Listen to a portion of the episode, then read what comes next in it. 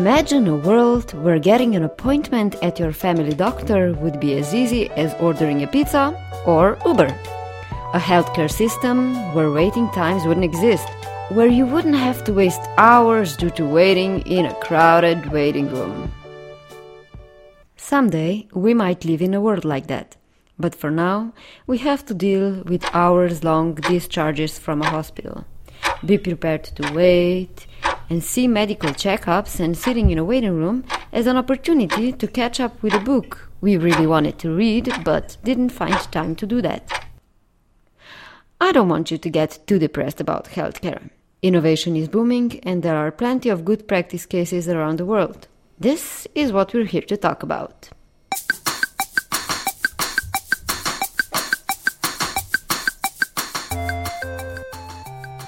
Dear listeners, welcome to Medicine Today on Digital Health.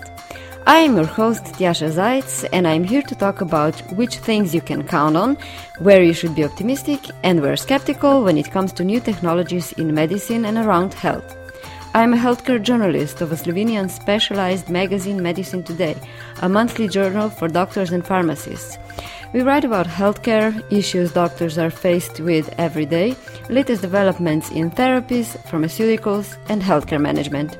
We are not interested in the hypes, but relevant and truly promising hopes in tech advancement in medicine, those based on evidence. We want to inform you about why some solutions take time before they are adopted. We want to help you understand healthcare.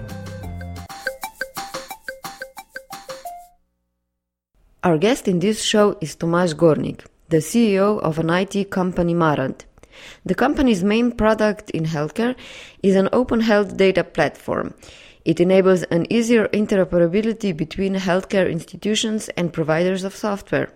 Now, this may sound a bit complicated, so let's explain it this way. Remember how if you go from Central Europe to the UK or US, you can't plug your charger in a socket because they're different. They are not compatible. This is how a lot of medical data looks like. Data from devices in a hospital or from sensors, trackers, your blood pressure monitor, for example, cannot be transferred to your medical record automatically unless they are in a proper format. This can be done if systems are interoperable or compatible. For a long time, it has been in the interest of some IT providers to have closed IT systems inside hospitals. That way, anytime a hospital wanted a new program, new calculator or a new app, it had to order it at the IT vendor, the vendor designed it and charged for it. In an open system, you can be an outsider but still connect your solution to the system. And this is what Marand's platform enables. Hope this didn't sound too confusing. Please bear with me and Tomasz in the first few minutes of the conversation, where things might sound a bit complicated. But it becomes really interesting afterwards. Did you know Russia has a special surveillance system that increases flow in the waiting rooms and reduces waiting times in primary care? Or that in order to redesign the IT system in the children's hospital in Slovenia, Marand had 500 meetings with top management of the hospital in the last few years. But that way, the Children's Hospital of the University Medical Center in Ljubljana became an almost paperless hospital. Now, let's dive into the conversation. By the way, if you will like what you hear, please subscribe to our podcast in iTunes, recommend it and rate it. Spread the word. It's healthcare. We all want it to work better. Tomasz, welcome. Hi.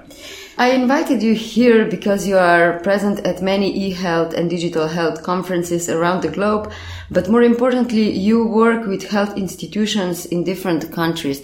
Could you maybe, just for starters, explain a bit about what Marand does, where are you present and what exactly do you do?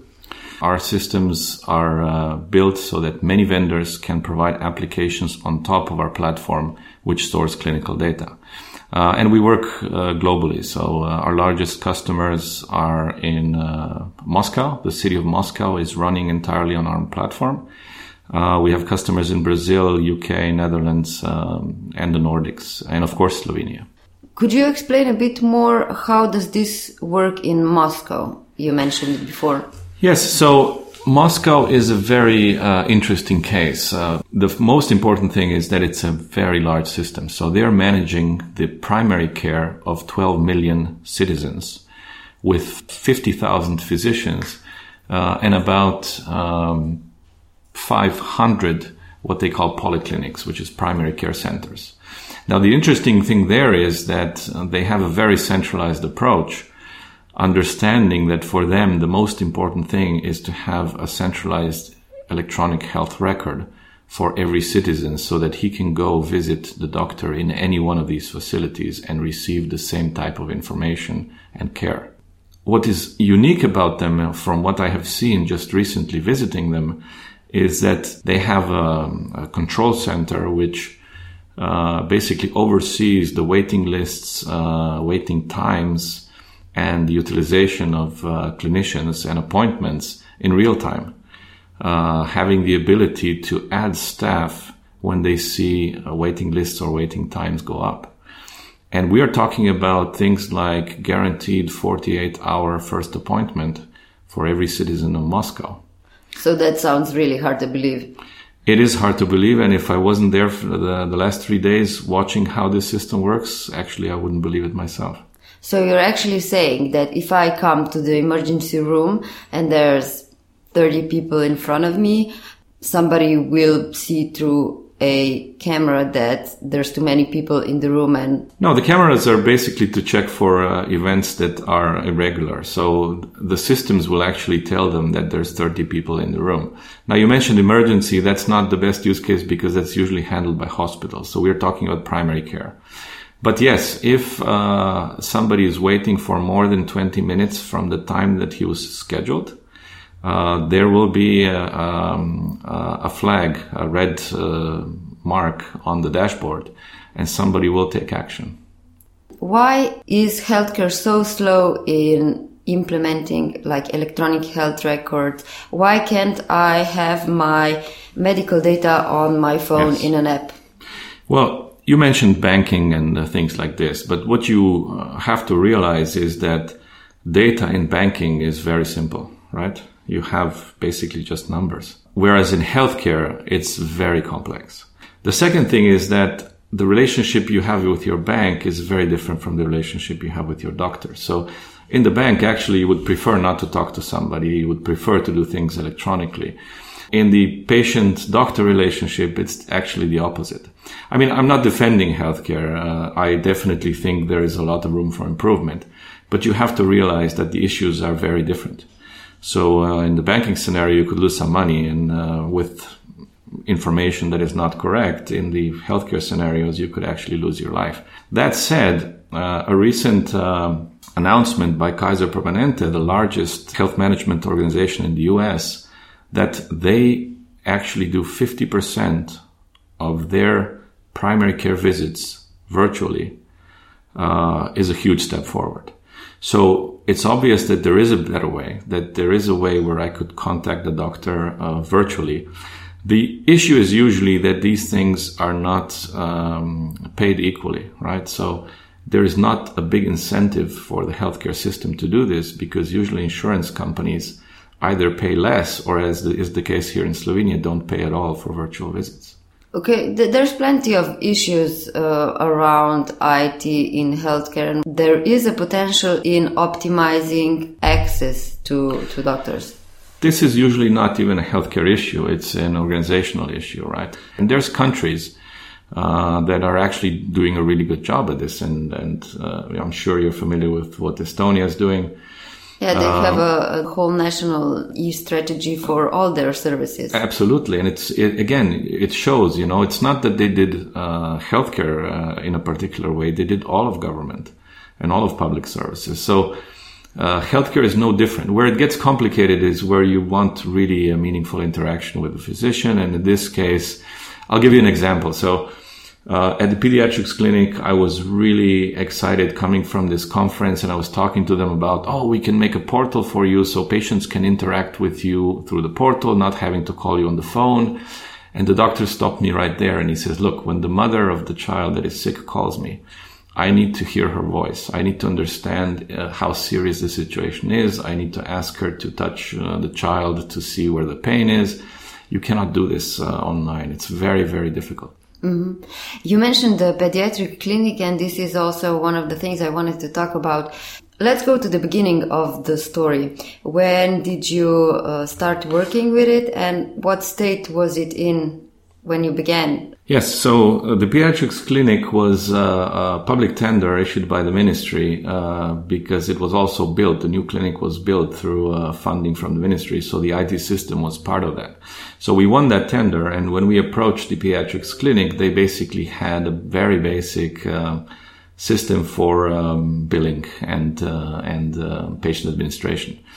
We had a deadline of about 2 years, a year and a half to finish the project. And of course, we thought we were capable of doing that. But then as we started discussions with the physicians and the management of the hospital, we saw that the potential to really change things is much bigger, because this is one of the cases where the management was really involved in making sure that this succeeds, which in healthcare a lot of times is not the case. So I'll give you an example. In the last 5 years since we've been working there, we have had over 500 meetings with the management, top management, chief clinical officer, the business officers, 5-6 key doctors. Every week or second week, we meet for 2 hours and discuss how we can make things better. IT is now a big part of providing care, and it should be at the same table where the main decisions are made. And in most health organizations, that's still not the case. To summarize the pediatrics clinic, of course, we took much more time. I mean, we provided the first system in the time required. But then we saw potential to actually digitize most all of the work in the hospital. Now, you mentioned paperless. We call it less paper because, of course, there's some things, there's documents that come in from the outside. There's some things which are still done on paper, unfortunately. And there are several good reasons for this. One of them, and the most difficult part probably, is what we call a chart or a temperature chart in Slovenia. The reason is that they have this paper of a format of A3, which is very difficult to put on a screen. And the difficult part is that you are not supposed to leave anything important out from a single glance of the doctor. So he gets this on the paper. Usually the information is not as good as in the IT system. You cannot do trend analysis, things like this, but you can see the state of the patient with one glance. And it's very portable, it's paper. Mm-hmm. So the way hospitals are solving this problem is either providing quite large monitors, or maybe even two monitors, or carts which follow the doctors when they're making rounds. But definitely you have two problems. You need to have it at the bedside, and you need to have a screen big enough to provide all the relevant information at a single glance. You do not want the doctor to scroll down, because if he doesn't, he will miss something. Mm-hmm. But when it comes to hospitals and actually any system, if the technology is usually not the problem. The problem is how you change the organization and how you present the whole idea to the people. How did you approach the implementation of your solution in the pediatric clinic? How did you approach the doctors? How much of the new equipment was bought? Because that's a really big issue in older hospitals. So you're right that technology is not the issue, but the problem, at least in Slovenia, is that the cost of technology is a big issue.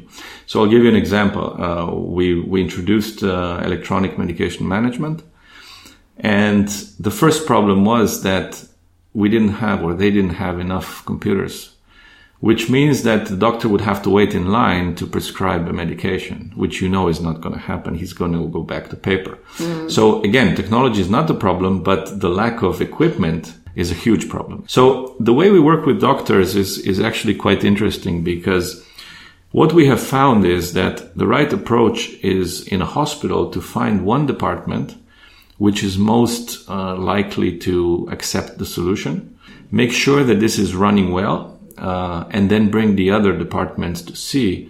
For instance, in the children's clinic, we chose the ICU department because the idea was that if the ICU department, which is the most complex one, is going to use this software, then all the other departments cannot say no. But so it has to be proven. How was it accepted, like throughout the hospital? How much was there this excitement when you see when you see your neighbor is doing something good and you're like, I want to have that as well? Well, of course, there's many different scenarios, but what you will also have to understand is that pediatricians are usually the best at accepting change. Why? It's because they work with a younger population. The parents of the children use mobile phones, and my personal opinion is they're just nicer people. You know, it's because they have to be to work with children. So. I think in Estonia, I just read a report about how they managed to become so advanced in terms of the e-health and e-strategy in general. And the Deputy Secretary General of e-services and innovation, Ainovixo, he said that he attributes that to the fact that the mean age of ministers in the government was lower. So. Of course. That kind of surprised me because, I don't know, I would expect more wisdom from older leaders. No. I mean, Estonia is a special case of how to do a transition from one system to another. And I think the big reason that they were successful is that when they separated from the Soviet Union, their economy actually tanked by 2/3. So they had to rebuild. And they were very smart in putting a salesman, almost, I would say, who also has something to do with medicine as the president of Estonia. And his first task was to put young people in the right places. And he did that. And it's very clear. If you speak to people like Ainovixo, you're actually amazed at how capable these people are. And they are running the system. So it's actually working out really well for them. NHS, England, is also another interesting case. Yes. Healthcare in general has a problem with rising costs and rising demand, so optimization is crucial and value-based healthcare is on the rise. We have engaged with the NHS the last 3-4 years, and we have, I would say, mixed experience. One of the things which you notice quickly and read in reports is that they are one of the most efficient health systems. They are kind of centrally funded, and their spending for outcomes, which is a measure of efficiency, is really high. They are at the top of the list, whereas countries like US is at the bottom of the list. But that's oversimplifying. So when you talk to people, actually, you will see they have a lot of issues with access, with quality. And now working with some of the hospitals, we can actually see that. It's a very bureaucratic system. Where it affects us and what we see the problem that they have is that it's really hard for innovation, innovative products, and especially small and medium enterprise to engage with the NHS. And why? It's just, I'll give you an example. So we have had several customers which we have convinced into our medication management solution, which has been certified for use in the NHS. And it's taking us over 1.5 years to come to contract. The last contract we got from a university hospital was 350 pages. Now, for a small company, there is no way I can sign a 350-page document because this means it has all the possible liabilities that can ruin my company. So we actually are going through a large partner in the UK because they will take this risk. And again, this is something that SMEs cannot do. They cannot wait for this. This slows down the whole process. And the issue is that there is very little innovation coming into the NHS. What does your medication system do? When we approached the NHS and we had this platform, which I talked about briefly in the beginning, that to manage clinical data, they said, this concept is really nice because they're a public health system. So they understand the value of having data in the same format because hospitals do not compete with each other. So what they said was, but we can't see anything. Do you have an application? And we said, well, which is the biggest problem the NHS hospitals are facing? And they said, inpatient medication management. And the statistic at that time, this was 2 and 3 years ago, was that 70% of UK hospitals do not have inpatient medication management. Now, if you think... Which means that they don't... It's on paper. That it's okay. On paper. So if you think about this... In my opinion, you cannot even have a clinical system if you don't have medications in electronic form. So it was really bad. And this is institutions like Imperial College. I'm not talking about some institutions in the countryside. So we said, okay, we have a fantastic solution for this, but you need to help us make sure it's adapted to the NHS market. And they actually did. They sent us a chief pharmacist and somebody who's been doing e-prescribing in the NHS for 20 years to Slovenia. And he spent on and off over 6 to 8 months in Slovenia working with us to make sure the solution is fit for purpose for the NHS. And then when we launched, we decided to open source it. We didn't want to compete with existing vendors. You need to buy our platform, but you can get the application for free. And we thought this was, you know, a fantastic deal for the NHS. It turns out everybody likes the idea. Everybody loves the product, but just the procurement of a solution, which is innovative, which unfortunately doesn't have a reference in the NHS, which is a problem, was next to impossible. So we're just now, after almost a year and a half on the market, signing the first contracts for something that people were willing to buy immediately, but they just couldn't do it. The procurement process is really, really bureaucratic. Did you also manage to launch this system anywhere else, in any other country? Well, of course it's running in Slovenia, right, at the Institute of Oncology and the Pediatrics Clinic. We specifically targeted NHS because you must understand that, for instance, the Nordics all have electronic medication management. And what is also strange is that, for instance, Austria and Germany or in Italy practically don't. But those are very difficult markets. We are now focusing on the NHS, and of course we will be using the solution in Moscow as well.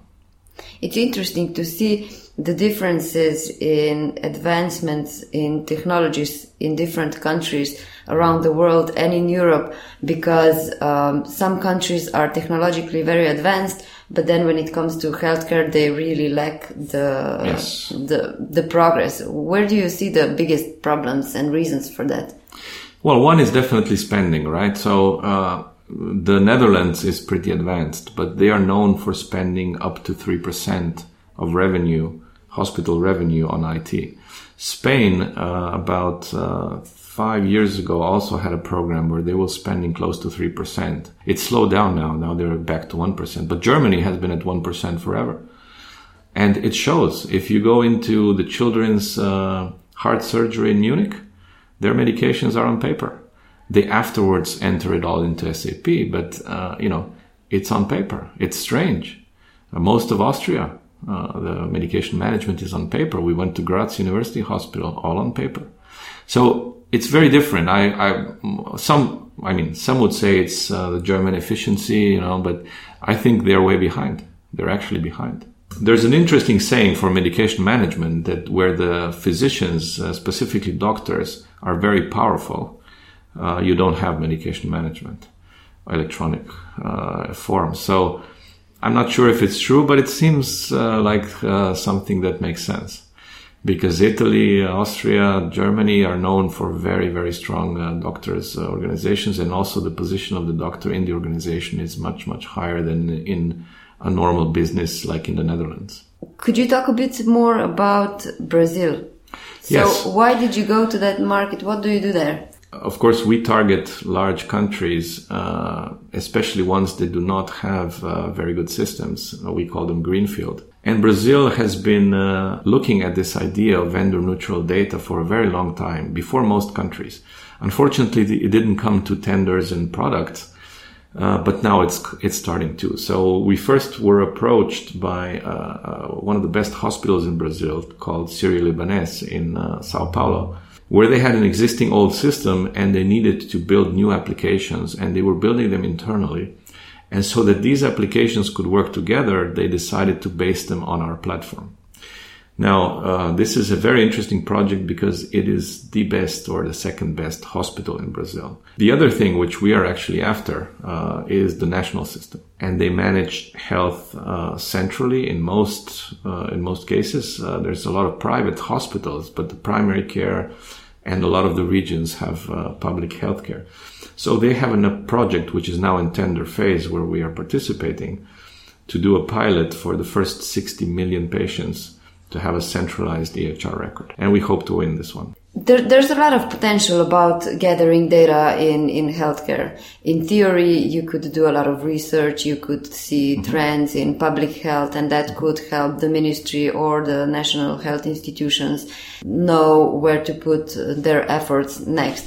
But in practice, you need additional resources for analysis, and that's where things usually stop. Yeah, it's very clear that the people with the most data will win, right? In terms of providing the solutions, because they will be able to base their algorithms on experience. There's many different use cases for this. You mentioned research.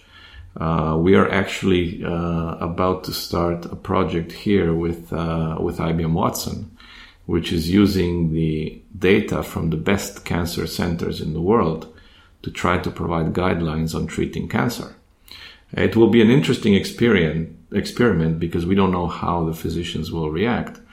And this is more like a suggestion or second opinion or a helper tool to the decision process of the physician.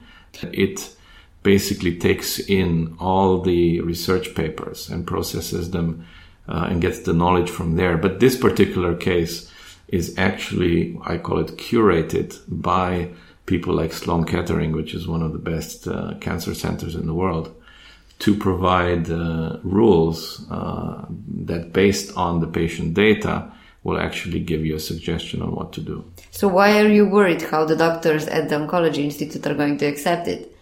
Well, I wouldn't say worried. It's just that people see this differently. Some people feel threatened.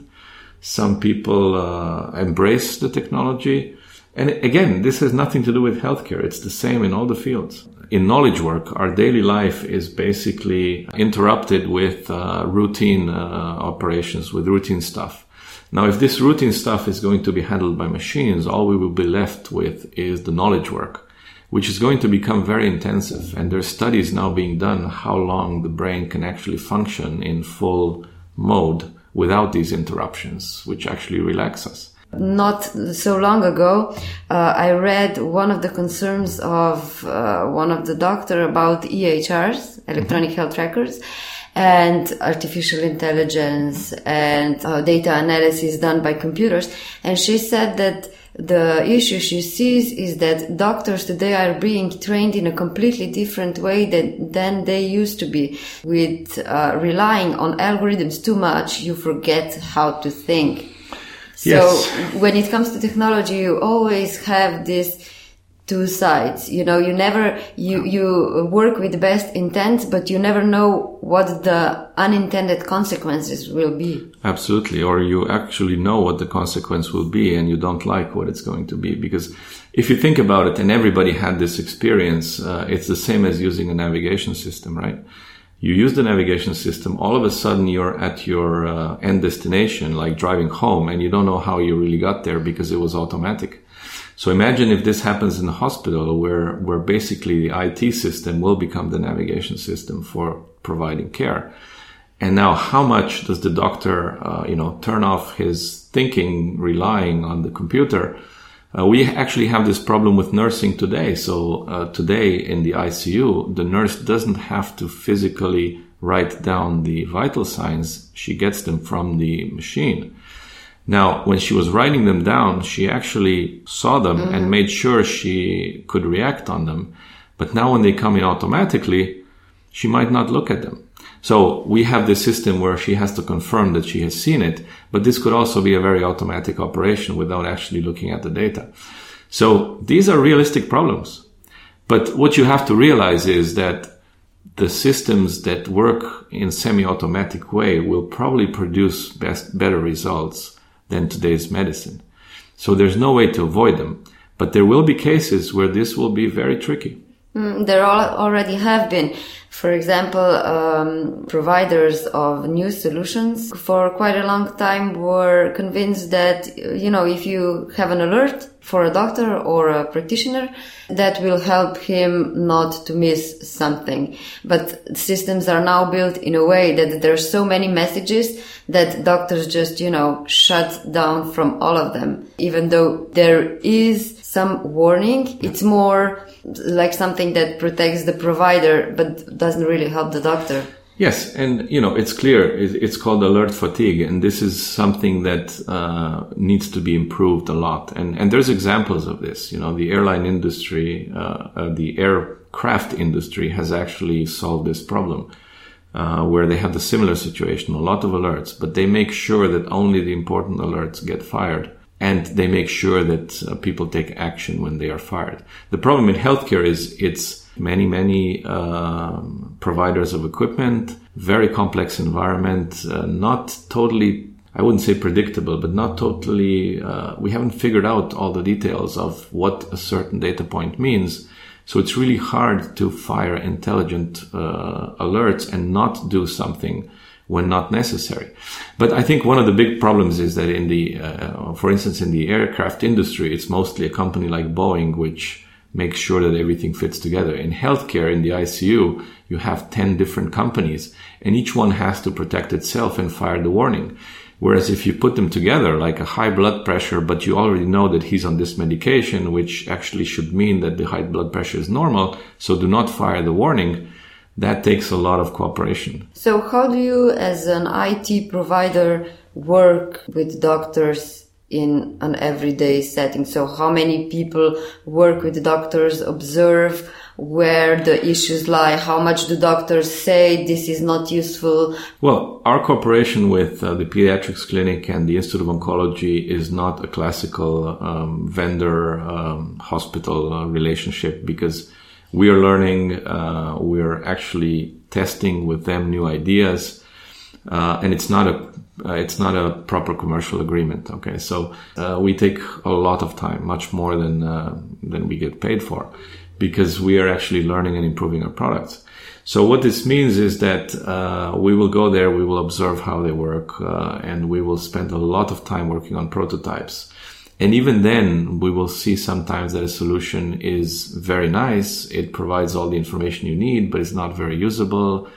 And the one thing which, again, coming back to banking, is very different is that if you have an employee in a bank, you can actually make him use an application. In the hospital, making a doctor use an application he does not want to use is very, very hard. So you have to make sure that the application is actually providing benefit to him. And this usually means saving time, preventing errors, but saving time is probably the one that is most difficult.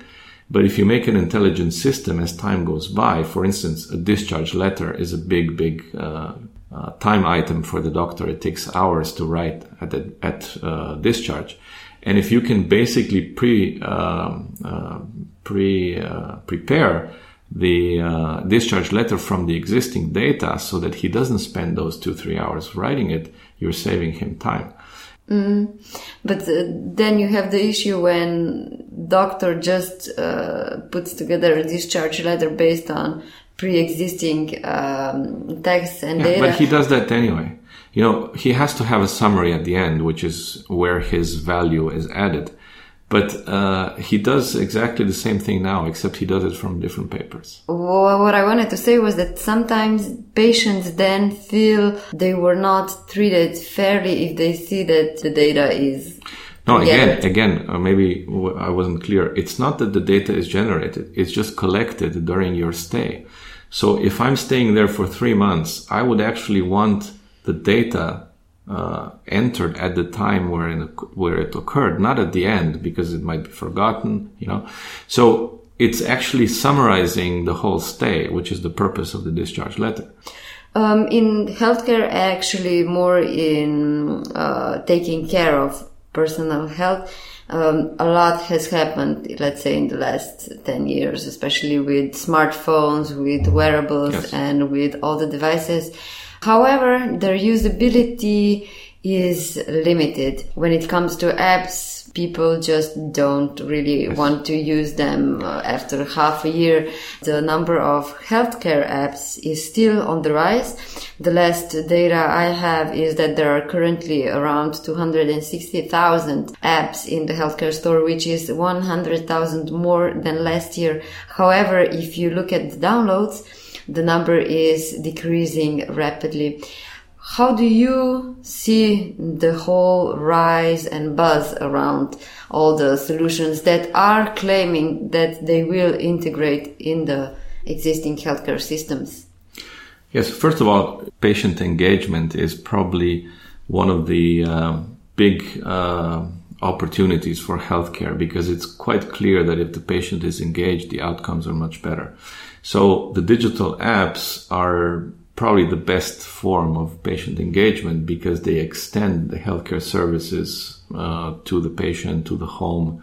Now, that said, of course, like in any emerging market, there is a lot of activity, and not all of it is positive. And one of them is the proliferation of these apps.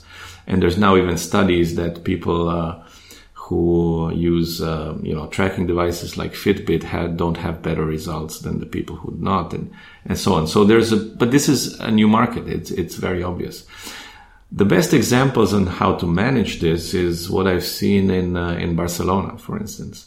Because what they are doing is they are actually validating apps, mm-hmm. Suggesting what patients can use. Even we would call it prescribing apps. Mm-hmm. So they have a set of 50 apps developed by different vendors, which they have connected to their centralized EHR. So these apps have the data, because this is the other missing piece.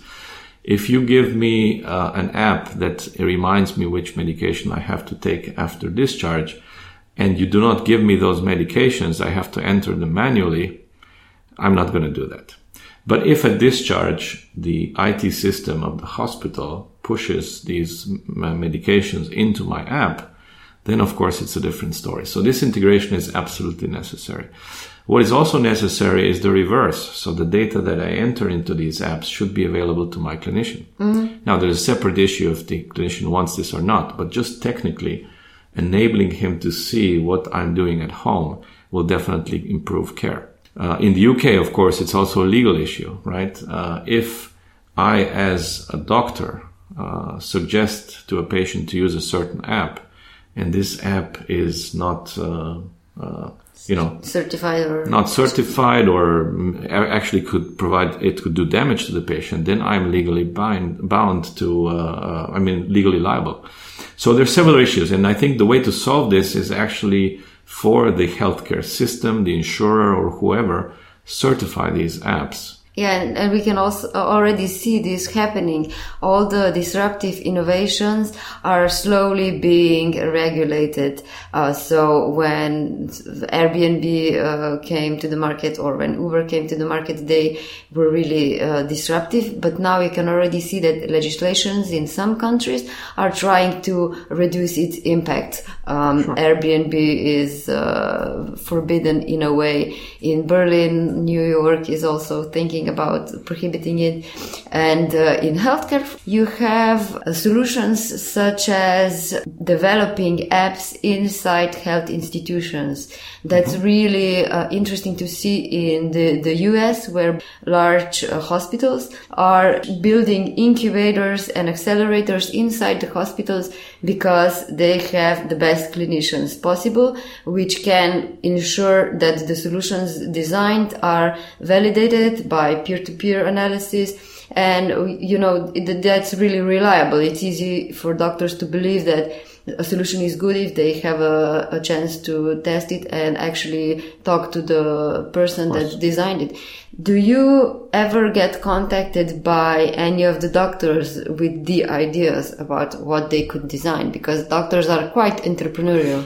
No, absolutely. I mean, there's actually examples of this here in Slovenia. So we have doctors that have built registries to manage their patients. Not many that have built apps, but definitely internal applications that manage care. A lot of them have been built or designed by doctors, and I think that's actually fantastic.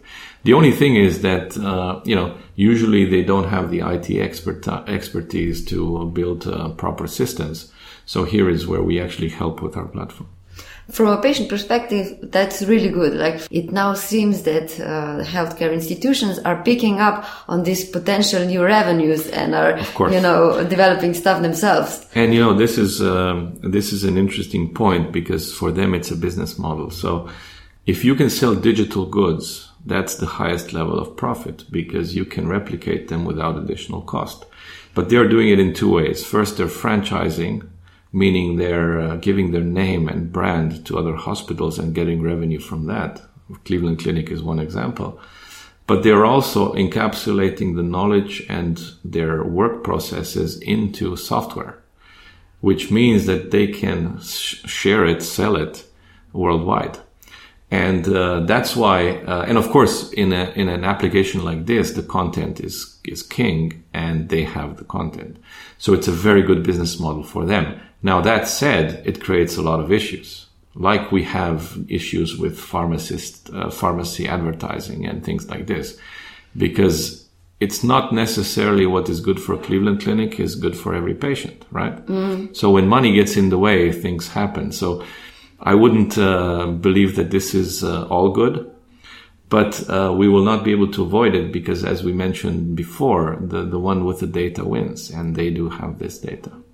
Many applications or designers of applications are now trying to get the data from the electronic health record system in the hospital, but not owning that data. An external application gets access to the data through a platform, and you know the data is still with the hospital or with the health institution, whereas the app just tries to advise. Do you think that's a solution? Yes, of course, and this is the low-hanging fruit, I would call it. This is the simplest way of interacting between small companies and the hospital system. But as you've mentioned before, what will happen is the best ideas will then become either the hospital will purchase this vendor or app, or they will build a competing app themselves. So it's if a company can monetize their solution, and I know you're familiar with the example in Austria with MySugar. This was done as a patient management of diabetes app without any healthcare institution, with a lot of people that had the knowledge. But then they approached the insurance companies, the public insurance companies, and they proved that they can save the insurance company money. And the interesting thing, they just bypassed the healthcare system. They are now part of Roche. So a pharma company bought them, because the pharma company wants to control the whole chain, including the drugs and the management of the disease. However, I mean, with small solutions that are targeting a very specific problem, the idea of a startup or a company is to be acquired by a bigger player. Yes. But what I'm saying is it had nothing to do with the healthcare system, okay? Mm-hmm. Because we were talking about how startups work with healthcare institutions. And in this case, it was quite interesting because patient engagement, doesn't necessarily mean healthcare institutions. In the healthcare system, doctors usually don't have time to deal too much with a specific patient, whereas in chronic diseases, this is something that is crucial for successful management. Chronic diseases are 60% of the cost of any healthcare system, so it's or even more. Yeah, or even more. So it's a really big piece of the pie, and I think healthcare systems will need to change to deal separately with chronic diseases, which most don't at the moment. Change is something that is a difficult nut to crack for any organization. Especially healthcare, because in healthcare, one of the big issues is you always have this two-headed management, right? You have the clinicians and you have the management, and it depends on how powerful one or the other is. Those are the ones that run the institution. It's very rare that they can work hand in hand. Well, I think it's time for us to wrap up, but just before we say goodbye, I have two things I wanted to ask. One is, do you use any wearables, or what would be ideal sensor that you think we will use in the future but may not be in the market yet? Well, there's two ways to answer this. So in our company, of course, we use and try all kinds of wearables, but it's mostly to test and to see what value they can bring. Me personally, I have a lot of them. I couldn't say I use a lot of them, but I do use a heart rate monitor when I go running. I do that, but that's about it. Do you also analyze the data afterwards? Or is it just... Not really, but sometimes I look at it. I don't analyze it, but of course I'm interested in what was the peak, what was the average, and things like this. But I wouldn't put them in Excel and try to analyze them. And that's the big issue with all the apps that are trying to work on patient compliance, you know, even if you gather the data. Yes, but you have to understand it's very different if you do have a serious chronic disease, because then you are very motivated to use this stuff. So best use cases are where people have things that need constant management, like a diabetes, because those people, even though, you know, we tried working with people who had that, and it turns out that after they figure out how to manage their disease, they actually not too interested in using an application. Mm-hmm. But in the beginning, and in some cases they need to anyway, but in the beginning, it's very useful for them. It just has to be very simple to use, you know, who's going to enter in calories for food. But if you take photos of the food and get the calories from that, you know, it's a lot of advances will come to this area where this will be in the background. You're not going to be actually, you won't know that you're using it, but you will be using IT in the background. Yeah, the seamless use. Absolutely. In the background. You really like books, so I'm pretty sure our listeners will be able to get an interesting recommendation about what to read when it comes to healthcare. Yes, I would say three books stick out in my mind, and they're very different in terms of the effort necessary to read them. So the Bible for me is the book by Clay Christensen, which is The Innovator's Prescription. It basically describes the healthcare systems, how they function, and why they have the problems that they have and how to solve them. So that's a must-read for anybody seriously involved in healthcare, or especially healthcare IT. The other book which really opened my eyes was something called The Checklist Manifesto by Atul Gawande, who's a surgeon, because it talks about quality in healthcare and how we can learn from the experience of other industries. And it's a really short book to read, so I would recommend somebody that doesn't have much time to read it. And the third one, which is the one I brought today, is called Advanced Lean in Healthcare. And it's the story of Stanford Children's and how they're using IT and technology to improve care for the children of the hospital. So it's those three that I think are worth reading. Tomasz, thank you very much for talking to us. Thank you. Good luck with all the further projects. Thank you. Thank you. You've been listening to Medicine Today on Digital Health. If you liked what you've heard, please subscribe to the podcast in iTunes, rate it, or write a review. Spread the word. And if you have any suggestions, you can send them to me on Twitter.